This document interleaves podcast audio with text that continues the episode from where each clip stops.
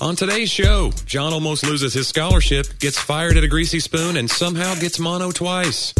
I almost lose my driving privileges and come dangerously close to fighting a drunk guy while wearing a muscle shirt. Plus, a conversation on living in the moment. Today's episode is not sponsored by IKEA. Our instructions are self explanatory. Let's do it. Entering a new decade of episodes, 171. It's talk about that. It's a new decade. Well, within the episode, if the episodes were years, we're in a new decade, 171. If the episodes were years, it's been 171 years. I don't understand your. I don't understand It's a what you're- decade, man. It's, a, it's, a, it's, it's in groups of 10. Oh, I see. Yeah. I'm not, so it's this not, is it's not, I'm decade sorry. I- number 18. I, didn't realize you needed everything to be not, not literal. I thought you'd I be don't- able to. I don't know what you're doing at all. I uh, I'm celebrating uh, uh, a, a hallmark event today. Today. It's my 26 year anniversary wow. uh, of being married. Seems like just yesterday you were only married 25. That's such a damn thing to say. Yeah. Um, so I'm Congratulations. Yeah, uh, Curry had to work today, and uh, but we're gonna try to do something tonight. Yeah.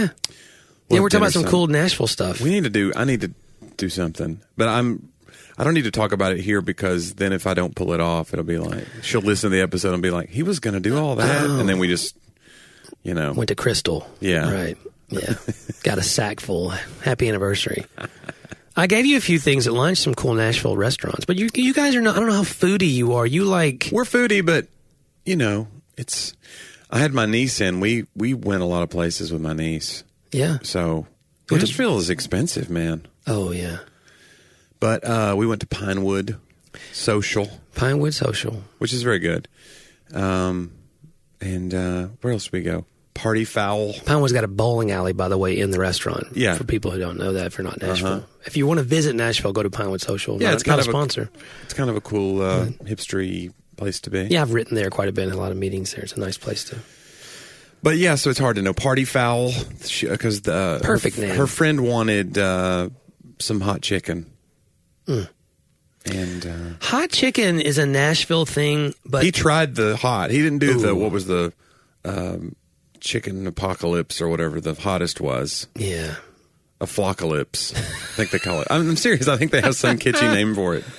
Well, they've already named a pun for their restaurant, which I just think, or is that Yeah. a homophone? Homonym. Where you spell where you spell it differently, but it's pronounced the same, foul and foul.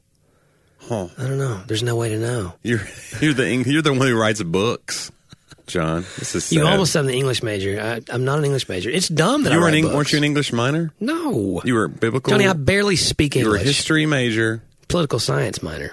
Really? Yeah. I didn't know this, You didn't know that? I, yeah, Johnny. I Uh-uh. have a degree in political science. That's why. and you didn't go into politics. I'm not sure political science is what you get a take to degree get in. into politics? You, you take law to get into politics. Oh, you, you really? go all the way to law school usually. Huh. Yeah, 'Cause that way you understand. But then Lots they of don't have the reasons. science. They don't have political. the science behind it. Not sure it's a science right now as much as Maybe an that's why art. so many of them deny science. They're like, you know what? I never heard of it. You know, what is science really? should have taken political science. I just was told I could stand here and argue, and that people would vote for me. Yeah, it's interesting. Like, because it's a bachelor of arts with a Yeah. major in history and a minor in political science. I have a bachelor of arts in a science. Now, how does that Does that work? feel like a, a misogynistic term to call your your undergrad like a bachelor degree? Because what you know, women get them, they're not bachelors. wow, I've never actually thought of the etymology of where They that should comes get from. a what would it be? Uh, Wow, you're going to make it worse. a maid, A bachelorette? a maid degree. Like if you're no, what would it be? Oh, I'm sure everyone would love to have a maid's degree. wow, you're just yeah, A bachelorette degree. Yeah, bachelorette degree. Why they don't give I, you like a rose. They choose you at the end. walk agree? Like, Here you I don't go. need to be chosen. I just paid hundred thousand dollars and worked for four years. Do you think Uh, just because you pay t- tuition that you deserve your degree? well, if you get the grades, Johnny. I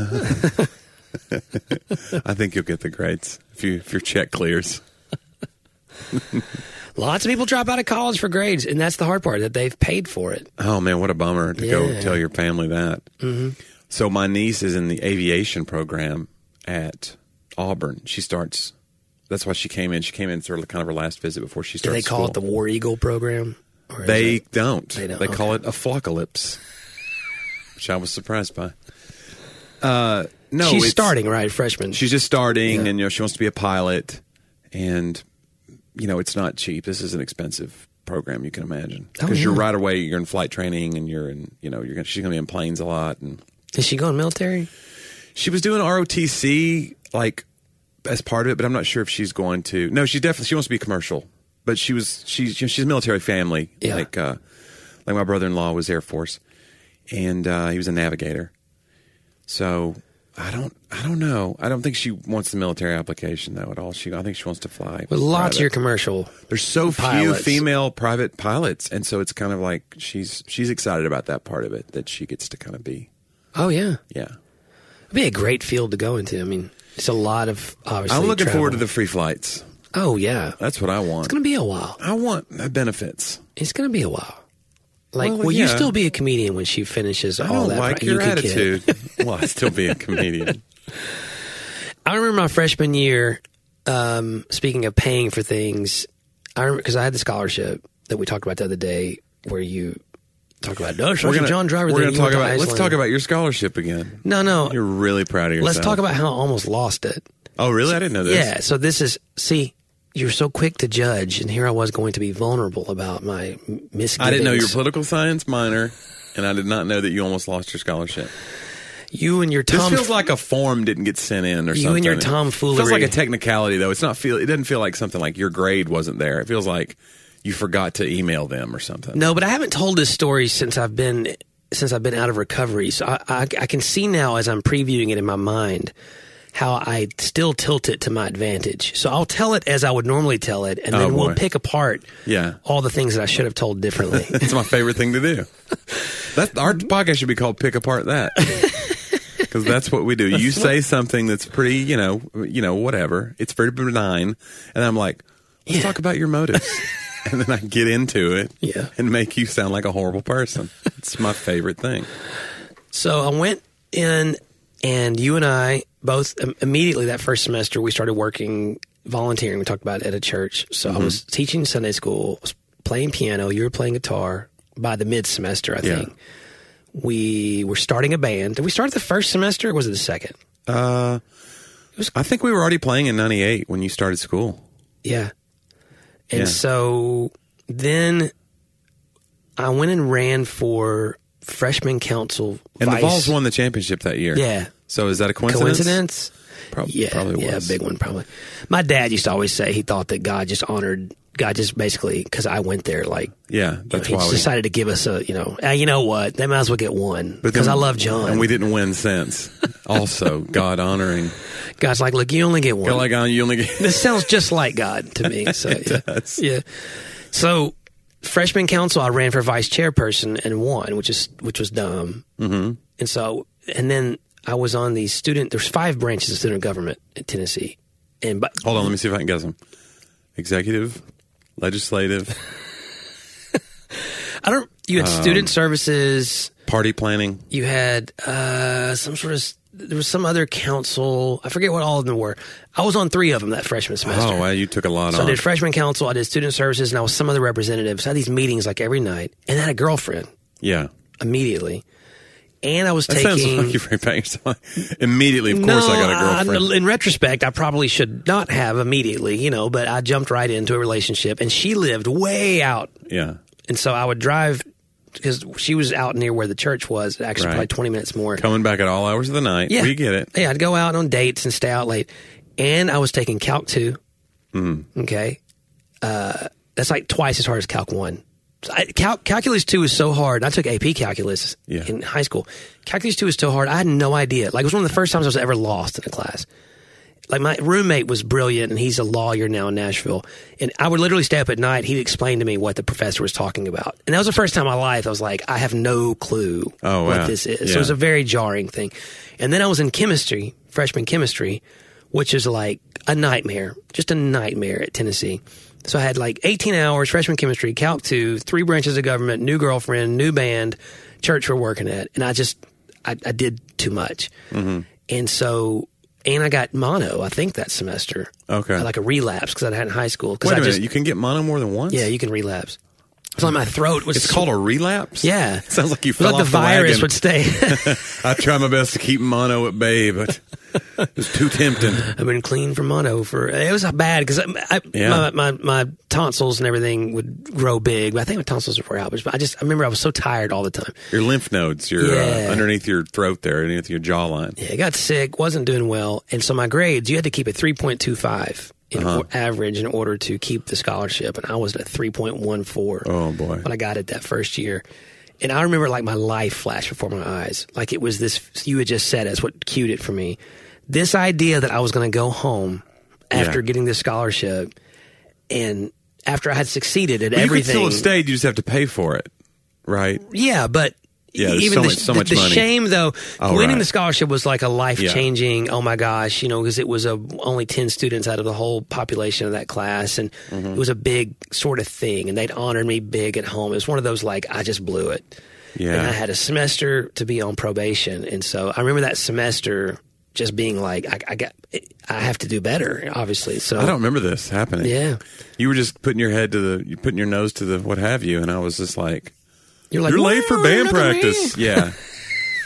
What's wrong with you? What's man? What do you? What are you so stressed out for? Yeah, I 'cause was you- ma- I was married. Yeah. Oh, and I was so mad at you for it. Yeah. Yeah, you were married already, not a care. That's in a the very world. evangelical, young evangelical thing to be mad about. Oh, sure. Because you're just imagining my perfect life just because I can have sex. I think you were making it out to be pretty perfect. I think you were like, you know what? Oh, I'm there not- was some making out. Yeah. I don't know. It's stupid. you were like, you were like, hey, sorry about your problems. I'm married. I'm going to go home now. You know, it was just Yeah. real. You had no empathy. I'm just kidding. You had empathy. No, but I did, I did not realize that your grades had slipped and that you were in danger of losing your. Maybe you told me, and uh, Well, it was probably the hardest, one of the hardest semesters class wise of college was my first one, which was not smart. So the But you next pulled it out one, next one was 4.0. easier. I don't remember when I made the next one, but I graduated. stayed in, yeah. I stayed in and didn't lose it, and that was a Jesus blessing. So, but but I uh, mean when they so yeah so they give you that p- probation period to like pull it back up. They don't just be like you fell yeah, below this. yeah, line they gave and you you're done. probation. I got it one semester to pull it up.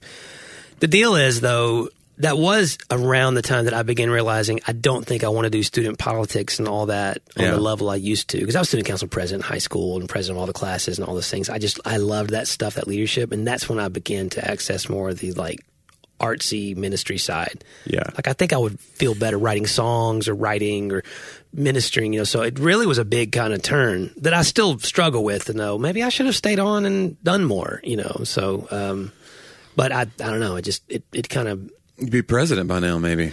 guys, I'm asking for your vote in 2024 to A new- we need a new voice. I think it's a lot of old people running. You know, yeah, are you saying I'm not old? I like that. well, not old compared to who's running. It's true. Do People you in their realize I late, could- late seventies? I, mean, could have come been on. president seven years ago. That's how old I am now. Let that. Wow. But yeah, it's true. I would be a lot younger than the people in office now. Did I ever tell you that I was on probation for my license? I think time. you have told me. I got my license suspended. Um, well, it was basically I got like two or three tickets in a row, and there was Tennessee had just changed the rule. It was like points, Uh-huh. and it was like twelve points in a year, and I got two like six point tickets in three months. I wish they wouldn't call them points. It sounds like a good thing. Yeah, it sounds like yeah. You know what I'm saying? It's like the opposite of golf. Like golf is when you score, it's bad. Yeah. Yeah, it's like they The should. op- the o- the object of golf is to play the least amount of golf. It's just that's a weird thing. But yeah, Right. so the object of you don't want to score points. This is not Grand Theft Auto. when they say above par, shouldn't it be below par? my, my head just exploded. But so yeah, so that's what happened. So I I was you know working a job, all this stuff. A married person. It's just like it's very dehumanizing. You're like, do you get this call? Or I went to court and they were like, yeah, technically we're supposed to suspend your license. So I got this letter, and then I went to this place where there was like it was called a hearing. I was like, well, that's a he- I mean, when you say hearings on, you know, I think of like congressional hearings. They got a little placard that says Mr. Where were you? And you're like, little placard says Mr. Weddington, a little pitcher of water. You're yeah, sitting there, and it's exactly. and somebody's whispering in my ear, like, Senator, I do not recall. "Were you doing forty-five and a 20? He, put, put your hand on the microphone, talk to your lawyer, come back. It feeds back a little bit. Uh, Wait, could you repeat the question? But it wasn't that at all. It was some little outbuilding like you see when schools do like a portable. yeah, it's a portable. You had a hear- you had a hearing with a judge in a portable. Yeah, it was, you could tell it's like this doesn't really count. you know, it could have been a scam. Maybe there was like, give me your pin number, so and then they easy just to take my see. credit card number. yeah. so I went to a hearing in a portable, and it was just this judge. She goes, "I'm going to record this." She started like an actual cassette recorder. Wow. and she whatever, and then she said, you know. I don't, I don't. I don't remember if I had to make a Shit, son, statement. what is wrong with you? slow down and she's hit stop you know you're free to go no basically she said you've got a year to like if you get we're going to give you a probation and if you get a ticket in this year then we're going to suspend your license And you were like, but I got all these tickets. Where do I redeem them? Can I get the teddy bear? she just or- put them on this spindle and she had this one of those things with the but it was basically this thing of like the fear of God. You're like, oh no, I can't get a ticket. And I, I was pretty much a speed demon then. I was always late to things, so I'm always in a hurry. And uh, I remember, but she said, if you get a ticket this year, we'll suspend your license for a year. Oh wow. So I wasn't. It wasn't suspended, it- but, I, but it was suspended between between the time I got the letter and that hearing. I couldn't drive, so it was like six days that I had to get rides places. So it was already like I don't want a Yeah, year you of don't want this. this life. Yeah. And so I said sure. I signed the papers, and then I got a ticket like three months later. No way. But I went to driving school, and they don't ever turn it in. You know, if you go to driving school, you never it never sees. but they should have it should have been flagged in the It, system. it's not. It, that's not how it works. Uh, I bet you flipped out when you got pulled over. I may have lost my mind. Did you beg the officer like, if I No. get one more, I'm gonna? He's Yeah. like, sir, step out of the car. That's yeah, exactly. One time, I one time I get did get stopped. I remember this because my f- two friends that were in the car with me still say this. There were I was going on 640 in Knoxville, which used to be 55. Now it's 65. But I was going. Uh, I don't know what I was going, but I was. I really don't know. But I don't. I didn't think I was speeding. You know, you're in the car and you're just like, this feels like the right speed. I'm with traffic, and this cop gets out and it's a, it's somebody who's with like they're training somebody. Oh no. And so they're not going to give warnings. It's that whole thing. Like, you know, if you're training somebody, you're trying to be like, this is how we do this. We're going to be tough. Yeah. And so I was with my buddy Jeff. He was in the back seat, and Curry was with me. We just started dating, or maybe she was still dating Jeff. But she goes, this lady cop comes, and she goes, uh, "Do you know how fast you were going?" And I go, "No, I'm 55, I think." She goes, "You were going 67," and I go, "67." And the way I said it, it was like evidently that offended her. She goes, "Get out of the car." And I go, "Oh no." And so I tried to like, no, no, I'm fine. You know, she was like, get out. And so I got out and she had me like stand at the back of the car while she, you know, d- ran the stuff. It was like a very, like a power move because I said 67. So when, we, when I got back in, I mean, forever, anytime we were like 67, they said 67. Curry still, if she hears the number 67, she'll say it in a very incredulous tone.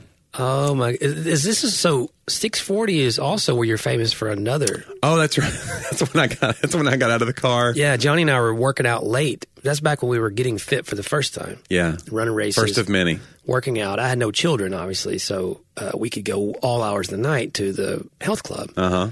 And we both were like sleeveless. We came back, and this lady was on the side of the road, and this dude was like harassing her. Yeah, it was tra- it was tra- trailing her in a car. Yeah, and she was like, walking. get in the car, get in the car. You could tell it's one of those situations. She's walking away, and I'm like, this feels really weird. Yeah, it was like eleven thirty, midnight. It was late. Yeah, Saturday night. So we look at each other like, what do we do? We took the next exit, looped around, got behind or got a, got in front of the guy Uh-huh. and in front of the lady, so that we were kind of in between. She was in between us, and then I get out or you get out. I prob- probably got out because I was on the passenger side. Was I driving? We I both can't got remember. out. and it was like, hey, do you are you in trouble? Do you need a ride? And She was What a- like, she was like, I'd like a ride. That'd Yeah. be great. And then the guy gets out, he stops, he comes over, and he starts talking to us. And he's kind of like a shrimpy guy, Yeah, but you can tell he's like either he's been drinking or he's just got a really bad personality and is just He needs to be belligerent, drinking. belligerent all the time because he was being very like, "This is none of your business. Stay out of this." Yeah. you know. so he starts to kind of come in the back door of the car where she is. Yeah, she's getting in the car and, he- he's trying to stop her. and you all of a sudden johnny gentle johnny like Oh, boy. like it's like you what was that It was guy a damsel in distress, yeah right? like you kind of hulked up a little bit yeah. and the guy looked at you turned and looked at you and you said hey I promise you don't want to fight me. it was awesome. And uh, he didn't. No. And he backed off and went back to his car and we took the lady home and that was it. Yeah, and the thing I remember about that is we go to church Sunday, and the way church was, John played on the worship team, and our drummer Andy played drums. It was one of those things where you get to worship practice late, and you guys do the songs, so you don't have time to debrief any stories from the weekend or catch up. But then there's this walk, like you go back behind the stage after worship, and then you walk underneath in the fellowship hall and get to the back of the room, go back up the stairs to the back of the room, then you walk in and sit down with your family. Right. And that's how the worship team would do it. In other words, you don't just get off stage and walk forward, they would go back. So I knew, like, I was counting the minutes. Like, as you guys got off stage, I was like, John is telling Andy this story right now. And I have like two minutes until Andy's going to give me crap about it. So Andy comes, and I feel him come down the aisle, and he sits right next to me. And then, like, somebody's doing announcements or whatever. and right in the middle of the announcements, I can hear, like, they fade out, and Andy just turns to me and he goes, I promise you, you do not want to fight me. And I just kind of hung my head, like, yeah, That's I'm awesome. gonna It's be a great here. story. So now you have two on 640 in Knoxville f- things that all your friends. I mean, who could say that in life? Famous for more things than uh, the. yeah. Then just I, one. am patro- I'm patrolling 640, bro. I'll tell I you am. something. I'm either Shrimpy drunk dudes beware. now 67's nothing. That's two over. I'm not even going to get pulled over. I was ahead of my time, is what I'm saying. It's true. Yeah, you I were probably was doing 67 at least. 67. I've never heard that story. Yeah. Wow. So I was I sped a lot. I mean, I mean, I was a big time speeder. I was too. I don't speed at all anymore. Isn't that funny? You know what did it? It's not even the tickets. It's the hybrid. really I'm constantly watching my whether I'm in EV mode, which means you're all battery. So to do that, you kind of have to like stay under the speed limit and kind of tap your brakes and get it in that mode, and then you kind of can hover in where it's not using the gas at all. this is an extremely emasculating story. It very is. It it feels like uh, I don't know. It's like I like the rush of getting good gas mileage more than the rush of. So I just leave on time, and I get good gas mileage. wow. And I I- still I still speed. Yeah, and uh, I just know and I'm not a real man. I'm sorry. I No, just- it's uh, no, it's okay. I- I just know all the spots where the cops might be. Oh, that's generally. what you do. You have the everywhere apps. I go. Well, they have all those. They have all those crowdsourced apps. Have you Uh, seen no. those? Like Waze, where they'll be like, "Popo's up here." I or whatever. rarely use the apps. I just know, like even between here and Knoxville, I know every spot they could be because I mean I'd- I've driven it. I don't know, seven hundred times. Like I know. So you just go like you fly, and then you just slow down at those spots. yeah. and then It's that just- and then- instinctive. Isn't that just like our lives? Boy, guys, isn't it though? But unfortunately, someone's always watching, John. Wow. You know, it's always funny. Someone said that to me the other day. The whole God's always watching thing is always negative. Yeah. Like it's never And he's proud of you. Yeah. Right, it's never like God's watching because he cares. Yeah. It's God's watching because he wants to get you. And so you think about all the youth ministry ways of saying that. Now, look, Right. guys, I know when no one's around and you think no one's watching. It's like, Yeah. it should be comfort that, is you a bummer. hear that God's always watching. Yeah, because sometimes you are the guy trying to get your girlfriend to get in the car and you're being dumb, and God's like, I promise you, you do not want to fight me. I took down Jacob, and I'll take I'll, you ta- down. I'll take you down too. I'll break your hip too, pal. oh, my goodness. You'll need a new hip. Oh, my goodness. Wasn't that like one of our s- suggested names for our band? Jacob's hip. Jacob's Hip. That would have been the dumbest. it's so. You know what? It wasn't any dumber than Scarlet Thread. or Five Smooth Stones. They, they, they were all dumb. Well, Jacob's hip, but it sounds like you're saying Jacob's hip, like he's a hip guy. Well, maybe that's what we were going for. oh, A double entendre. But nobody says that. That's like from the '60s. Maybe You're it'll a, be- you're a hip cat. I wonder what we'd call our band today. I'd be so scared There's to pick no. something. That's the thing. We're so over evangelical culture, and it's so saturated, and it's it would everything would be cringeworthy to us, even stuff that's not really that cringy, probably. yeah. So that's a bummer. The idea. We've lost our innocence, John. yeah, the idea of trying to make something cool is so Well, that's the thing too. As you get older, you don't care about being right. cool it anymore. feels inauthentic to me. It's Yeah. like I don't know. I want to pick something that I like, Yeah. but then, like I said, you got to whether it's writing or You'd have to think about your band though. Like when you're starting a band and you go, uh, uh, yeah, I'm, uh, uh, my name is Mike Weaver but people call me Big Daddy Weave. So let's call our band Big Daddy Weave. Like even he he's done interviews where he's like, really think through your band names, guys. like he has so much regret about that because he didn't know they were going to be a big deal and be like one of the biggest Christian bands, and now he's big. Your Big Daddy Weave forever. Yeah. Hootie and the Blowfish. It's just But see What- that that though. what is that? Darius Rucker is going to be called Hootie until the day he dies. Oh, I heard a Hootie song. the He's other not day. Hootie. I, just, I still love it. yeah, you like Hootie? Oh, I love Hootie. I think Hootie took too much hate. There was too much hatey for Hootie. but but yeah, it's, that's the thing. The thing I've learned I learned about music early on when we started actually doing it and trying to get labels to in- be interested in us. You just learn a lot more than you do as like a music consumer. And one of those things is that when somebody explodes and becomes they're on the radio every day and they, they're on the radio so much that you kind of get tired of them Yeah. and you're like, who do these guys think they are? they've spent 10 years getting to that moment. Right. And I, I don't think you realize that as a music consumer, but if you're in a band, you realize that's years of begging your friends to come to shows so you're not embarrassed. yeah. It's it's so many cuz like Marty, my friend Marty who uh, played football for Colum- uh, for South Carolina, he grew up in Columbia and they were local heroes for 10 years. They'd play all these dive bars. Hootie.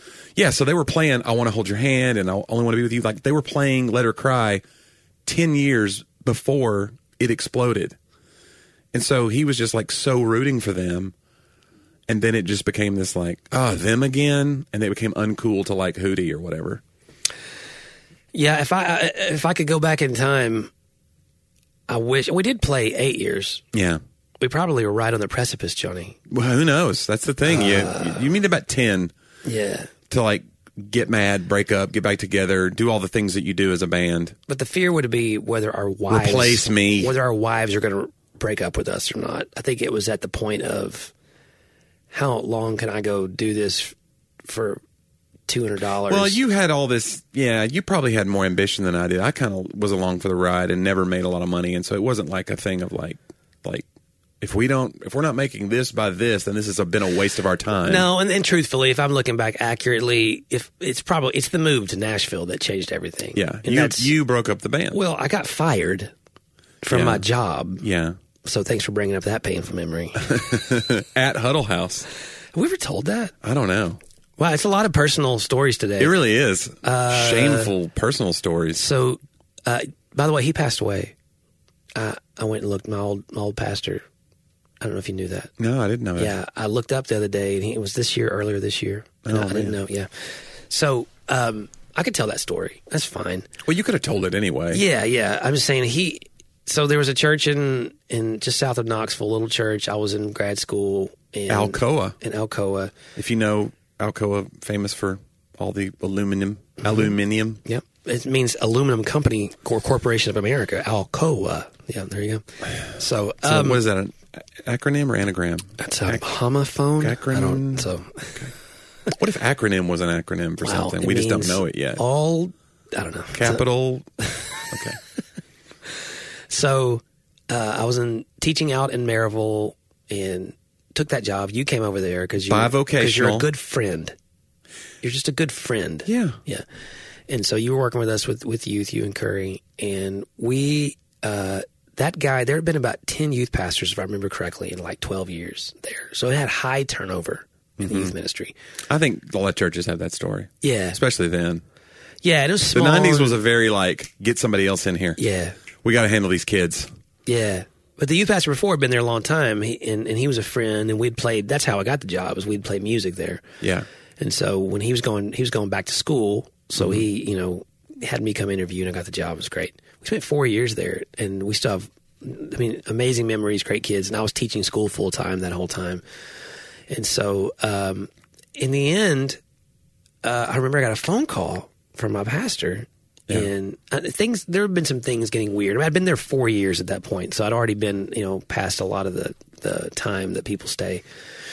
And um, and I remember he said, "I want to meet for breakfast before you go to work," because I was going to school. I was like, "Okay." So we met at a huddle house, which if you don't know what a huddle house is, So you had no idea this was going to be bad. I knew I had a feeling. Oh, okay. It was weird when he wanted to meet before school. Yeah.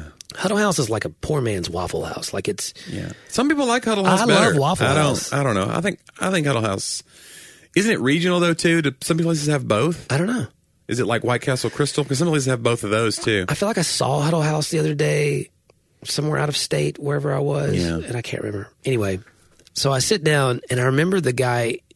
He wouldn't. Something was wrong, but he wouldn't come out with it, and this was weird. I was going to be late for school, and so I actually fired myself. Oh wow. I said, Pastor, I- I'm going to be late. Are you firing me? I just, I really need to know. And he was like, Well, mm, yeah. I was like, Okay, well, I'll, I'll call you later. So I fired myself in a huddle house that day. Wow. Went to school, taught all day. And, um, Was it like heavy on your head? Like oh, yeah. And probably a little. probably it's for the kids too. You're thinking like, what are these Yeah. kids that I've poured my life into? What are they going to do? Not just what am I going to do, but yeah, I was probably waiting. it's traumatic. I remember. realized I looking- remember our youth pastor just left. Yeah. And it was kind of over a schismatic thing where the pastor there was some jealousy. You could just tell. Like the youth pastor would preach on some Sundays, Yeah. and it'd be this gigantic, you know, different energy in the room, and people would come and bring friends. And the pastor had been there for years and years and years, so there was jealousy there. And then when he moved on to something else, it was like it broke my heart. Like it, I was fourteen, Yeah. so I know that I had to weigh on your mind. still weighs on me a little bit. Uh, those kids, and I hear from some of them in adulthood because the bottom line is, w- well, we didn't know we were about to move, but pastor never told me. Mm-hmm. Someone had said something about me that I had done or whatever, but he wouldn't tell me. He'd promised he wouldn't tell. Not a not a great move. In my opinion. Yeah, I don't like that. When you're like, hey, there's gossip about you, but I got to keep my word. It's Yeah. like, but I'm going to fire you over this thing that can be Right. un- can be unsubstantiated. Yeah, I just think it had run its course again. I was I was outstaying the welcome of Yeah, the normal tenure. There. Well, and you didn't really. f- We didn't fit the culture at all of of that. gosh, we love the that kids, leadership. man. We were That's the so thing. We fit embedded. the culture of that. We made our own culture there, but as far as the culture of that church, the existing culture Yeah. was very like wood pews, traditional music. It was an old Catholic church. Yeah. It was a beautiful facility. Um, with lots of friends, and and he was great. I mean, I was very. I realized I think I had more patience. I- I look back a lot at younger John and go, wow, I I, I was more. I, I was less um, likely to like fight for myself. Yeah. I'd fight for my wife or fight for the kids, all those kinds of things. But When you're still a kid, you're taking cues from the adults. You're like, this adult must know better about this. Maybe. you I, mean, I know? knew it was wrong, but I, I really think I had to trust in the Lord. Yeah. See, it, this is now this is getting real deep. Like I had already lost most of my friends from there who'd worked with us over other church things unrelated to us, you know. And I knew, like I knew in my heart they were going before they went, and I never I was like, hey, I know this is happening. Yeah. So I guess I kind of sensed something was going to change, and I was I really had to trust, like, oh, this is going to be fine. Um, it's going to be painful, but it's going to be you know, I can't I can't make this work, you know. So when we left there, um, it, this job came open, which was crazy. It's a whole crazy story. I got here, and we ended up leaving after I finished school um, teaching that time. I took this full time job here. Now, 18 years later, almost, I'm still here. And you came later. That's when the band. We were still playing shows when I was first a youth pastor here Yeah. and it just it just wasn't gonna. Uh, that, and I'm, I apologize to you and to the bandmates. We were so close. I just think it wasn't gonna. I, I couldn't do it all. I was you know doing construction here. But the best part of this whole story is that and the reason I tell it and, and don't hide it as much is that pastor two years later called me Mm-hmm. and asked me if he could come to Mount Juliet, and I said okay. And I was like, because I did have some hurt and everything, but Yeah. Andrew had really been a huge part of the healing because now going from someone being suspicious of you to I'm on the back of a backhoe with this other pastor who's like just all relational, showing Right. me how to do things. He had some church hurt too. Like it was just very much a kindred thing, and a lot of healing happened on those few years that I was like, oh, okay. So he came and met you. Did you say only if we can go to Huddle House? No, I went to Cracker Barrel. Oh, okay. You Don't have a huddle step house up. here. Yeah, I could have went to Waffle, but I agreed to do it, though I almost didn't. Like, I don't need this. I'm not mad. It's Yeah. fine, you know. knew kind of ahead of time what it was going to be. But he sat there. Well, I didn't know. I didn't. really. Okay. He sat there in Cracker Barrel in Mount Juliet in tears, Oh wow. and he told me, he said, "Hey, listen, I listened to the wrong people. I shouldn't have listened to them, and I was wrong about this." And he said, "It's it's it's been like living in hell for two years." Oh man. He's like, "I want you to forgive me." So he, I never know still to this day what was said about me, but he owned it, and I mean, Yeah. it- my respect for him, and and and so again, I honor who among us hasn't done something, you know, where Right. we just were in the wrong place in that season of life? But it takes it's it's a it's the way of Christ to say, "Oh, I missed this," you know, Yeah. and I shouldn't have done this. And so it was a real.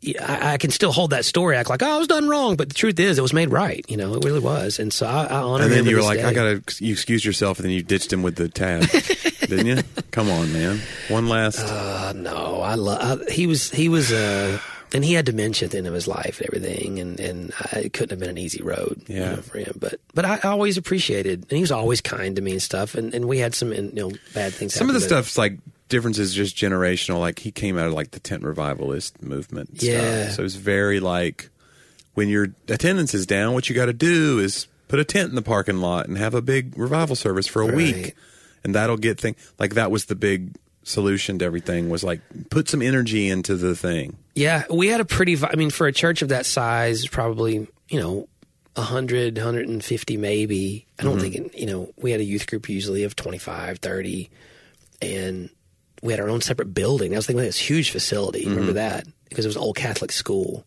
So we were doing all that we could do. The kids were almost all in poverty, and you know we were newlyweds and didn't have a lot. Wo- Both working, Lars working twelve-hour shifts at the ER, and we loved that time. You know, we do all kinds of things with the kids, but it was as much sometimes being like family. Yeah. Somebody needs a winter coat for school. You know what I'm saying? Like somebody needs lunch money. Somebody needs, and so it really was like a pure, a very pure community in that respect of being with those kids. Um, because us not having kids, they were kind of like that. And our youth leaders were the same with them. We took them everywhere. You remember all the trips we went. It was so much fun. And a lot of kids had never been out of state, never seen the ocean, never, you know. I, our one sweet girl, I remember we went by there's a statue, a replica of the Statue of Liberty that's maybe, you know, 40 feet high somewhere in Alabama, you know. And she was probably 12. Yeah. She didn't know, you know what I'm saying? Yeah. And she was like, is that the real Statue of Liberty? You know, like, you know, and you, and, and it was one of those, like, it was so just precious. She hadn't been a lot of places and she saw the Statue of Liberty and she was like, oh, and I think we told her, no, it's not the real one. You know, we could have, Nate has a bit about that. Nate Bargatze has a bit about thinking that the rocket in what is it Huntsville? Yeah. That's like a gift shop. He was like, "Is that the real rocket?" Like he's, he's like, "I'm asking these questions." People are like, "Are you that dumb?" Like it's a gift shop. I remember, oh, remember that trip coming, the same trip. Yeah, because we were talking at lunch about every once in a while Johnny will lose his cool, and it's the I have a best. thing of like the I'm best thing very ever. peacemakery and just swallow it until. But I think I keep records, and that's wrong too. Like where I'm like, "All right, this is going on your permanent record." It's like you know that GIF of. uh of Ryan marking in the book on the office, you know, where he's just like writing, checking things off. Like I feel like I'm making a list still. I'm like, all right, I'm not gonna So when I finally explode on you, it's like, remember in June of nineteen eighty seven when you said but yeah. I think I have that. That's not good, but yeah. Johnny, you want to unpack that, or Yeah, I, think we are currently. Unpack that. we had been in Gulf Shores, and it was a three van. We took three vans, right? Or was it two? I don't know. It was No, a we took lot. three because my Yeah. parents went, and my, I think my parents drove one for Yeah. us. So we had that many kids. It was like forty kids. Yeah, and we had this. It was a really cool trip. And on the way back, we were just exhausted. And you were riding in my van. I was driving, pulling a trailer, I think, of luggage. Uh-huh. Yeah. I, I don't remember who it was. One of the kids just was like, "One of these, are we there yet?" You remember who it was. I really don't. Yeah. I, No, I honestly don't tell me. Okay. I, I honestly can't. You can tell me after recording, Yeah, yeah, but I, I honestly don't remember. yeah, it was like somebody really like just complaining about everything. and you you were riding shotgun and i just remember like they just kept going and going and we were driving through but i don't know we were maybe i don't know halfway through alabama on the going north and all of a sudden johnny just snapped and he turned and he said john because I think we'd had a we'd lost the caravan back Yeah. then. There was no GPS, all Yeah. that stuff. You know, you're like John has been driving for seven straight hours, and all you have to do is ride. That's all you have to do. And like the kid's eyes got real big, you know. Yeah. A gigantic 250 just- pound person shouting at a kid. That was the trip also where you lost the keys of the van in the ocean, wasn't it? No, Oh, right. that was in Savannah. Sorry. Yeah, that's right. We lost the keys of the van. We got we took the kids swimming, Tybee Island. Tybee Island, and you came out of your face. You're like, uh, Yeah. I don't, I think the keys of the van. I were in got my into the pocket. ocean with the van key. And we had to call a locksmith to come make a new key. to Triple start the A, van. Triple A for the win. By the time the kids got out of the ocean, We had it made. We it was done and ready to go, and they never really had to know. But I told them because I'm an idiot. I'm always just like, look what stupid thing I did. That's just how I am. Oh But gosh, we've all done it. It's I mean, yeah. not that. No, no one's been that stupid. It was weird too because there was like a riptide that day, and I remember thinking like, I think I put the keys on the towel Oh, in my shoe. You know, you put the key in the shoe up by the toe. No one will think to look there. Um, they'll stop at the heel.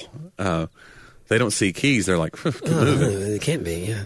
But um, yeah, I, I realized immediately like I've made an enormous mistake. So my my day at the ocean was over pretty quick, and I went and started calling locksmiths.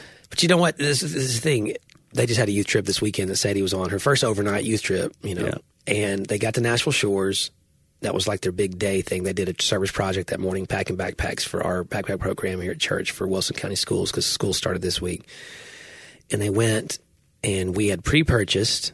Um, you know, we get the group discount, and then we had everyone had a meal and unlimited drinks. This is a Oh, wow, okay. hot, hot yeah, day, yeah, you know? got to have that.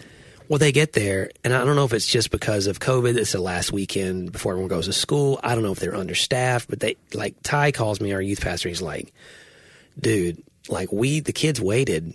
We we put a youth leader in line, and it was." An hour and 45 minutes this youth leader waited to get food, and the kids never got fed.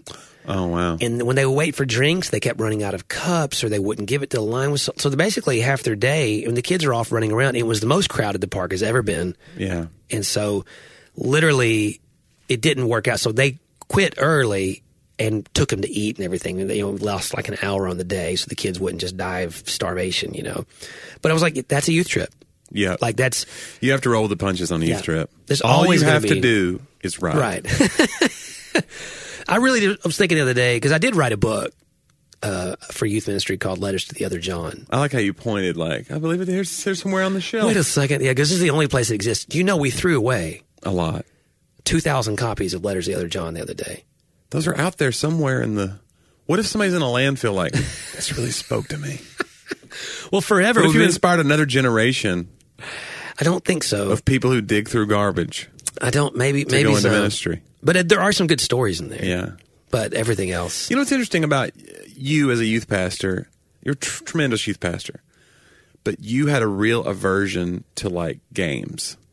You're like, I don't want to do. We're not going to do Chubby Bunny. We're not going to do because I want these kids to be able to like s- hear from God on their own, and I only have them for an hour a week. I want to like this is going to be serious time. Like you weren't a serious guy all the time. You had funny sermons, but I'm saying like you did not you didn't have a book in your office of like a thousand and one games for kids. Like that would never have interested you. games are not my strong suit. Yeah. So I will get leaders to do it. And then I wanted them to do game stuff in their small groups with their leaders. right. But when it's time to have the service time, and I told them the first You night. wanted to feel more like an adult service. I remember the first time I came here that where they come from, there was like 12 kids. yeah. and I remember it was like six thirty. We were supposed to start, and they were outside playing football. Six forty-five outside playing. Nobody came in, and I turned to one of the kids that was there, and I said, "Where is everybody?" They're like, "Well, this is what we do. We play football." Yeah. you know. And then at the end, I was like, "Well, let's go get him." So I pulled him in that night, and I was like, "Hey, listen, we're gonna have a lot of fun." I was It's like, just like Morgan Freeman at the beginning of Lean on Me. it's very, When this, this, there's graffiti on the walls. the teacher's getting his head pounded into the That's right. concrete. Like, this is school. Yeah, this is what we do here. And you're like, not anymore. I grabbed my am bowl. crazy Joe. and then you grabbed a baseball bat and you chained the door I shut. got the bullhorn, and I punched the drug dealer. And then together you held hands and sang "Lean on Me." it was very motivational and beautiful. You know, that was, I don't know if I told you, that was the night you weren't here yet. Obviously, we were in the wedding chapel, but that was the night I was talking about what's at the heart. We have all these things wrapped around us that we that we show people that's not really us. You know? this was the wedding chapel you guys used before we built the building, Right. Just for the listeners, Yeah. Sorry. And so we were renting a wedding chapel to have services. In. I had this big ball of bubble wrap. Yeah. And I was talking about how if you It's like our lives. if you- yeah, if you allow some of y'all, you know, we have all this. We're insulated. We we keep people away. We They're don't, like John must have got a package today. This is uh, he's running short on. No, it was amazing because it, it was darker in the room we were in, and it, and and the kids were kind of they're sitting like, oh gosh, here we go, you know. Right. So I'm kind of trying to motivate them, and that was the whole point. It's like, hey, the most fun we're ever going to have it, it- following Jesus is actually super fun when you're when you're all in for this. You know, I was like, but getting to the real heart of who you are, Yeah. it's going to hurt a little bit. And, you know, you're gonna. So I started kind of, I would crack it a little bit and pop, and I'd crack and pop. So some of what we resist, like really being broken, we resist allowing Yeah. ourselves to be known. And so I just went crack, and I'm I cracked the whole thing in my hand. And what they didn't know is I'd hidden one of those camp lights inside. Oh, That when right. you break it, it lights up green. Dude, that bubble wrap it was like someone turned on a dang green spotlight, and Yeah. I never could have a million years imagine how well it worked. Yeah. And I never forget their faces. You would have thought I stood on my head. Yeah. like You're like, like, I, these kids will ride with me to Valhalla. we can do anything. it was like I'd levitated before Yeah. them. Their Oh, yeah. eyes were like, oh, you know, 'cause it was a that surprise. bought you like two years. it did. I was like, well, I could do anything. now. Run through walls for you. and it was great, man. I mean, so I don't know. I, I often often wonder what I do now. Yeah. You know, I don't know, but I think kids have changed so much. I think when I was like putting like a sermon or two together for the very first time, you were like, I was going to speak to the youth or I was going to do something. And you were like, you were giving me an idea like that. You were like, I had an idea or two of an object lesson. You were like, hold the object in your hand the whole time. Oh, yeah. Uh-huh. That was your advice. Cause I think I had like a football. It was, um, the idea was about pr- value. Your value is, doesn't change. Mm-hmm. And with God because of grace. I think that was the idea, but the the object was a signed volunteers football that I'd been given as like a Christmas gift, Yeah. and it was the whatever season. And I said, "This has been signed by two volunteer like luminaries." And it's I, I- and when I got it, I was like, "This is going to be worth so much money. This is amazing." And it was a year after these two people had left, and it was Lane Kiffin and Monty Kiffin. It was signed by them, and they ended up, of course, leaving. And it was a Right. big huff, and it was like gigantic, not a great fit. And then he left us in the middle of the night to go to USC, and so we hate Lane Kiffin. So I was just talking about like this value and how it can shift, and um, if you just go on human perception, your value. And so you were like, hold the football the whole time. And that was like your advice to me. And I think I did. I think I did like it was like a little campfire outdoor thing that I did for another youth group. And then I did some comedy too. It was like I just started to do comedy and I was doing like a little 15 minute lesson too. You're like, you got to hold that football the whole time. Well, like if you have a box or something, you're going to Yeah. Uh-huh. Mm-hmm. reveal something. If you hold it unopened, yeah, they'll they'll stay with you because Right. they, they got to They know. gotta know what's in the They box. got to know. Yeah. So you're just torturing them, and that's how you get people to listen. I had an idea for uh, somebody said that the other day about my show. When I do a show, that if I'm doing an hour of comedy, the guitar is on the stand behind me, and the audience is like, Yeah. wonder when he's gonna. yeah. And I didn't really think about that. That there's an anticipation of like, I wonder what he's gonna. What was, is he gonna use that guitar?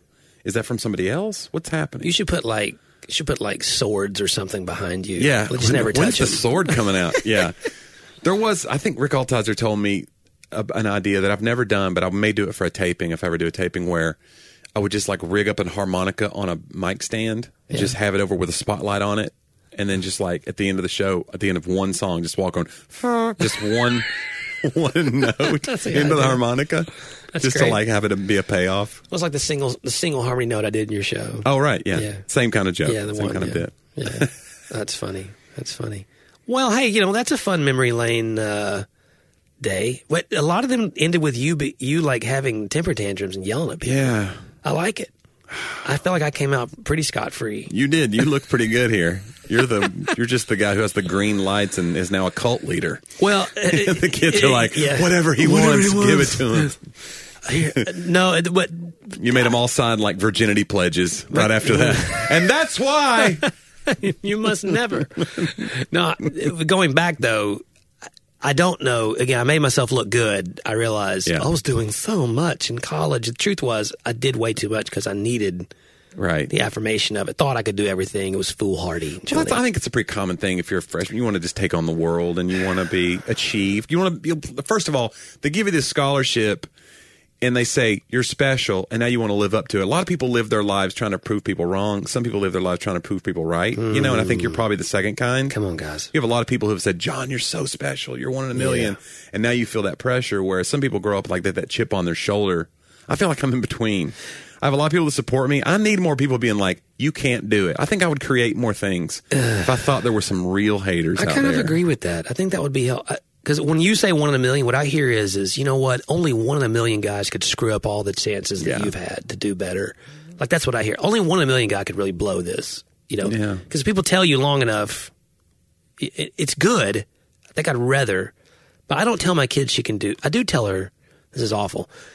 We grew up and you could do anything. Yeah. But your mom told you surely. You told Sadie you can do five things. like you can probably do a dozen. Th- no, I mean you can do your chores. Uh, I'll tell you that, or you're not going to get the Wi-Fi password. You can go do the dishes right now. no, I mean, I think it's one of those like I I think knowing you have limitations is good. Yeah. But there are some people like in childhood that all they think is that they have limitations. So like I look at you, honestly, and I think you could do anything. Like that's that's how I see you. Like that's not like some motivational thing. I look at you and go, Johnny has like a very unique and brilliant mind. He also has the ability to connect with people in a way very few people have. Only if I'm holding a football. It's like, if you, when you put it down, it goes It away. goes away. Where's the magic? Because I used to always, you know, I mean, again, to this, and I, and I always think too, you know, you're married 26 years a day. You know, we're we're no longer youngins, but there's still a lot of life ahead. Like there's still a possibility that the thing we we would be most comfortable in, or possibly even most known for, not that that matters to me anymore. Yeah. But the thing that if you wrote our story, that, that it, it still may not be here. Yeah. And that's a weird. Thing. I like that feeling. Uh, I'm afraid I'm I lean too much on that feeling of like, well, I'm no- you know, it's it's because it's terrible to think that you've peaked. You know, that's got to be a terrible feeling. Yeah. That's why child stars go crazy, right? Oh yeah. Because like if you have a catchphrase and you're eight on Disney Plus, and then Yeah. all of a sudden you have to go live the rest of your life because the show got canceled, and you're like, now I'm, you know, whatever. I can't. I got to say, what you talking about, Willis? If I want to eat, Yeah. it's like so nobody wants to think they've peaked. But uh, so yeah, I, I think that's that's a good thought. That like, hey, what if the thing that I'm, I just want to keep. I really like what I do, and so I just hope that I keep getting to do that. Uh, honestly, that would be enough for me. yeah. Maybe I need to have more of an itch to do more, though. That's probably part. Well, that- that I don't part think of it. necessarily it's outside of the thing you do, but there Yeah. may be a thing that you do that's unique to your craft. Yeah. You know, I don't think it's going to be outside of comedy or writing or ministry, those things for us, but who knows how society changes or what we adapt to. I was thinking about Forrest Gump today because that's like my favorite movie. You think I'm going to stumble like Forrest Gump into world events, and I'll be the idiot who's just like, "What's going on here?" And you right? somehow make it all work. That's how I'll make it all work. what I thought about him that's so brilliant. I thought about the day he gets the letter from Apple about the investments. Yeah. and he says then he says he's narrating you know he's like n- because they had invested money from Bubba Gump in Apple and then it took off and he goes I got this one day I get this letter it's some sort of fruit company and basically it said we don't have to worry about money anymore and I was like well one less thing to worry about and it was so like I thought for the all of from from my story or anyone other any other story I know if it was real and you're you're writing it or you're reading it that would have been the pinnacle the day I had to not worry about money Yeah. you know and I was praying about this for my own self you know the day that I never had to worry about those things is what we all seek and in his story it is literally Just the a foot- shortest yeah, it's a scene in the footnote. movie Yeah. yeah. So like, just there is a, and I don't think he's the idiot. I don't. I, I think like he lived the fullest life. That's the whole point of the movie. This guy actually lived. Well, yeah, he didn't know enough to be to have the same hangups that the other people in the movie had. You know. Yeah. He just went into it free. and he loved unconditionally. He, again, the, he loved his friends unconditionally. He loved his girl unconditionally. Like he didn't have any. They really couldn't. th- th- I mean, think about it. They- I mean, Lieutenant Dan's the worst. He's the worst, you know, and he just loves him, you know. And Jenny is even worse. I mean, like it, it it's so. There's this thing of I wish I could look through the glass more instead of looking at it so much Yeah. when you look at it, you worry about it and you don't look at where you're going. And that's where the Lord, I was reading today, you know, that rejoice in the Lord always and in all circumstances give thanks. Well, that's, it sounds like some discipline that God's telling us to do, but I think that's not the point. Yeah. Um, one thing I ask and that I'll seek is I will gaze upon your beauty. Like I'm gazing upon the beauty of this life that, that's granted. And I realized I just don't gaze upon beauty very much. Like I'm surrounded by it and I take note of it. But like, you know, Forrest, that whole running scene like gets me every time. like the guy just went running for two years and he remembered he saw you know, he was talking about what he saw he's working something out he's mourning but i just think man it sounds very st- well when you're saying stop and smell the roses like i do think there's something to it like Yeah. you look at your career i look at mine and i think we generally see the lack or we generally worry about how to sustain it we generally worry about what's next whether i'm making the most of the opportunity to maximize it so that mainly so that we won't have lack of either more opportunity or the resources that come from opportunity. So it's this constant, for me at least, state of scarcity, this constant state of forward looking and maybe regret over not maximizing the best in the past. And so it's very, very difficult. And I forget which Enneagram type, there's a tri type or a, sorry, a um, triad that is very, the one's past oriented, one triad is present, and one's future oriented. And I forget which one I am. Laura could tell me. It's like Charles Dickens. yeah. It's the Enneagram of Before Christmas. That's that's there's your book idea, bro. Okay, guys, we just did it. The Enneagram before Christmas. more opportunity. but I do. I, I don't live in the. I, I don't live in the present very very well. Yeah. And I know that sounds like something everyone would say, but like it's it's a it's a problem. Uh, Yeah, I think that's it is. It's hard for everybody, but yeah, I think certain types of people are better at.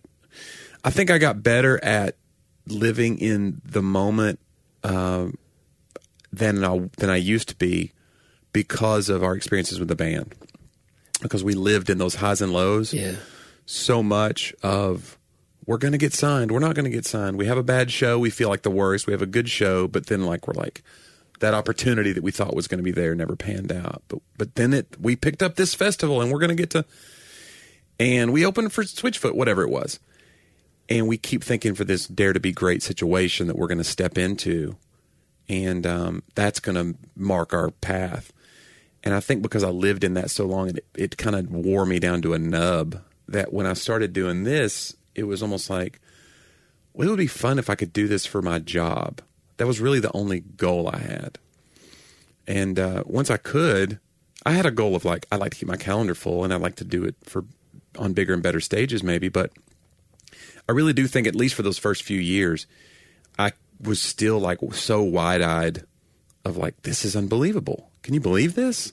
In fact, I think I overshared. You know, you were one of the few people I would tell, like, can you believe this opportunity? And I think I shared it with so many people that they were like, all right, enough already. Like, they thought I was like bragging, but I literally was just, I couldn't believe it that it was working out. And I think I, some of that I've probably lost, you know, because again, you talk about that. You, you get something to lose. You know, once you Yeah. have something to lose, your mindset changes to like, well, now we just bought a house. My calendar has to stay full. Whereas when you're just whatever, Yeah. you're just like, I'm ma- making it on a janitor's salary or whatever. I'm just like, that's what somebody asked me that when com- young comedians always ask me that. They're like, how do I go full time? Like I'm on staff. Like some people are on staff at a church. They're like, I'm on staff at this church. I'm like executive pastor. I'm a young adults pastor, whatever. And I'm blah blah blah. And somebody asked me that one time, and I'd been doing comedy like five years full time. And they were like, How do I do it? And I go, Well, and they have three kids or whatever. I go, What do you make? He, and he'll be like, 45000 a year. And I go, It's going to be really hard, you know, to like make Yeah. that make sense in your head. Because Yeah. that first year, you're not going to make hardly anything from comedy because you're just, A, you're not good enough yet to demand that. And I was like, I, I was making so little money that it was just an easier leap for me to make in my head. I knew it was the right thing to, you know, I just knew. But but beyond that, it wasn't like a big like, oh, what if it doesn't like it was like a jump from a one boat into another.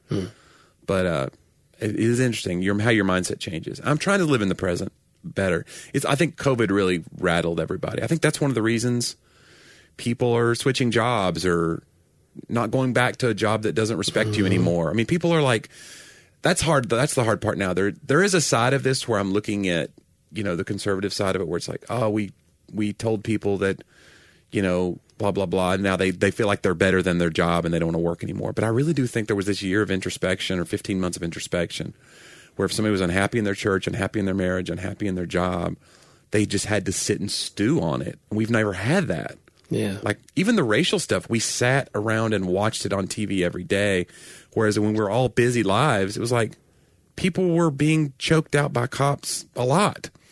We just were like, oh man, is this happening again? We just feel bad. But then it was like we were there. We had to live in that moment. So then that ways, and that's a huge broad brush, but I'm saying like COVID gave a lot of people that moment to just like, I can chart a new path. I can be something different than this. And I don't have if my job if my boss hates me and treats me like crap and I'm making eight dollars an hour, I don't have to go back to that job. There's other jobs. Yeah. And so I don't know if we can just get mad at these people. Although I don't know. It is weird to go into a restaurant and they're like, it's a two hour wait and you're like looking and there's like forty two tables open. You're like Yeah. this feels strange. Yeah, it's a both and. I mean, it's happening though. You're right. I think it's and it's been said, I'm sure, but it's still so key that it is a year of introspection. 18 months. Yeah. I mean, in, it's not over. in Yeah, some it's really ways. not over. We thought it was. Yeah. But I mean, I think that's not. I I always look back again, history. I always look back. Hey, w- how did they feel in World War One? Mm-hmm. Everybody collectively, you know, how did they feel in World War Two? How did they feel during the Depression? You know, there, there's, there's. yeah, i I'm sure the a- depression felt like it was never going to end. We're like, oh, Oh. it's so hard. I got to wear a mask. It's like people were jumping out windows. Yeah, el- el- eleven years. Yeah. of you know total. I mean, again, Laura's grandfather left to go work for the CCC. You know, and that's he, he's out west planting trees and stuff. You know, trying to. I mean, so there, there's think about the change of that. Like a real person stopped doing farming and had to go do this. You know, and in order to make ends meet. Um, so I think you know I, I look at that and go, this is just our. We just have more platforms, more it's not all bad. I just think we have a we have more ways to express the things, and we also have a. I think lots of generations before us they were thoughtful, probably more thoughtful, but there was an acceptance to life a little bit. Like, well, All right. this is what it is, and we're very much like this can't be what it is. I'll change it. Like Yeah, it's yeah, a real. We have that. You can change things now. Well, everybody kind of sort of rebelled against their dad. That's been a thing is like you rebel against your parents thing, whatever their idea of if your dad runs a farm, there's going to be a time in your life where you're like, what if I don't want to work on the farm? right. But yeah, you're right. The past few generations is like I'm going to actively look for other things to do. Right. even if I'm sort of interested in farming, I've got to figure out a way to get out of this town. And because it's just you see on you see other people's social media or whatever it is, and you go, Yeah. "There's a life out there waiting for me." And that wasn't always available to people. They were just like, "This is what life is." Yeah. We on Friday nights we go down to the Dairy Queen, and this is you know it's like this is real life. Yeah. There was a. I think there's a moment where Now I want Dairy Queen. Oh, it's so good. I'm not having it. I'm on day four. I'm on day four. of Doing All right, good. fine, okay, sure. We'll, s- it's my anniversary, John. dude. You should have it, man. Listen, you're already fit. You're in the right spot. I'm just trying to get back there, man. No, but I'll have to ride my bike 40 miles to, That's for a dipped fine. cone. you could do it. Okay, Put the put the dipped cone in front of you right. on a string. dangle it. you could turn the blizzard upside down. It's going to just not- it stay won't there. come out, yeah. No. You know, listener, we hope we've turned some things upside down for you. Oh, today Mm. and then right side back up and handed it to you with a big spoon through the window. and it was- Delish. oh, so good and refreshing. You're like, this was refreshing. So, you know what else is refreshing, Johnny? Hmm. Our website, Talk about that podcast.com where you can find 171 one. archived episodes. Binge those bad boys. Speaking of, we had a listener who has Yeah. reached out who has just binged. Samantha says, I started listening to your podcast during the COVID shutdown, and I don't like starting things in the middle, so I started listening from episode one. Wow. And I'm almost caught up. Johnny, that's I 171 would- I- episodes. I'm interested to hear somebody's like take on the changes in our personalities. yeah. I And our don't, know, takes on I don't know things. if she wants to share that deeply. Yeah. But she's like, hey, I'm talked enough about you now. Okay, that's nice. But she's Maybe. still a fan. She listened to all of them. She did. She says, uh, y- Your drinking in the shower talk always makes me laugh. I personally am not a fan, but my brother does it. okay, And my husband does it every now and then. This seems like good people to me. Yeah, I Not get sure it. why this was popped up on my Amazon the other day. and It made me think of you guys. I love the podcast, and y'all make it feel like we are all friends. Keep up the great conversations. And she sent us an Amazon to one of these. Uh, it's a shower drink holder, oh, like suction bath cups. suction cup beverage bottle drink glass holder caddy. That's what it says. Seems like a long description. it's a long description. Stainless steel spring design. So I like this. I'm I'm tempted. I have little You need shelves. something. Oh, you have shelves, but that's where shampoo goes. You need your own caddy. No, I have the little ones where the like the little soaps and stuff go. They're too. Although you got to have the small cup in order for the steak, it's half's hanging off. So the whole time you're thinking, is it going to fall on my head? I don't know. But you get How past high is it. this shelf? Well, one's way up at the top. Cups are falling on your head. hey, Samantha, thank you so much for the email. We really appreciate it, and we're so glad you're listening and you spent the time. And to all the rest of you who listen all the time, hey, take Samantha's example here. Maybe go back and uh, check out the archives. There's exciting things there that you might enjoy, and uh, you can also head over, our, like Johnny said, to our website, and you can check our Patreon page if you like. If you want to be a patron, we love our patrons. We're actually planning another group call very soon and some more, more uh, exciting rewards for our patrons. John's got a new book coming out. You'll get a galley copy of that, probably, right, John? A little Yes. pre release copy, yeah, maybe? I'll send a copy to all the patrons for So sure. that'll be something uh, good that not everybody gets. Yeah. Uh, we'll, we'll go through the landfill and get letters to the other John. We Oh, never my really goodness. explained how those ended up in the landfill. Man, that's for next week. Yeah. It's a tease. yeah, yeah. But How then- did then- 2,000 books get thrown away?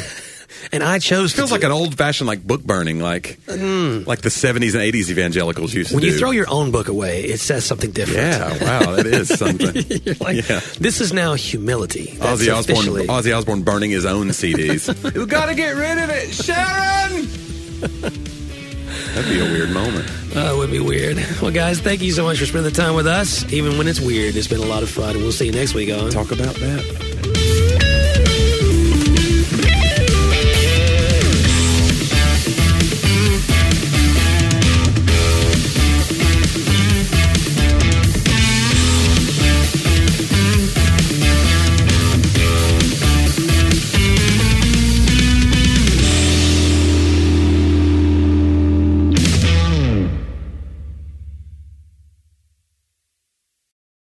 Hey, everybody, I'm Dale. And I'm Tamara, We're hosts of the Kynos Project podcast. where we help you tackle ancient Christian truths in an everyday settings. To learn more and subscribe, go to lifeaudio.com.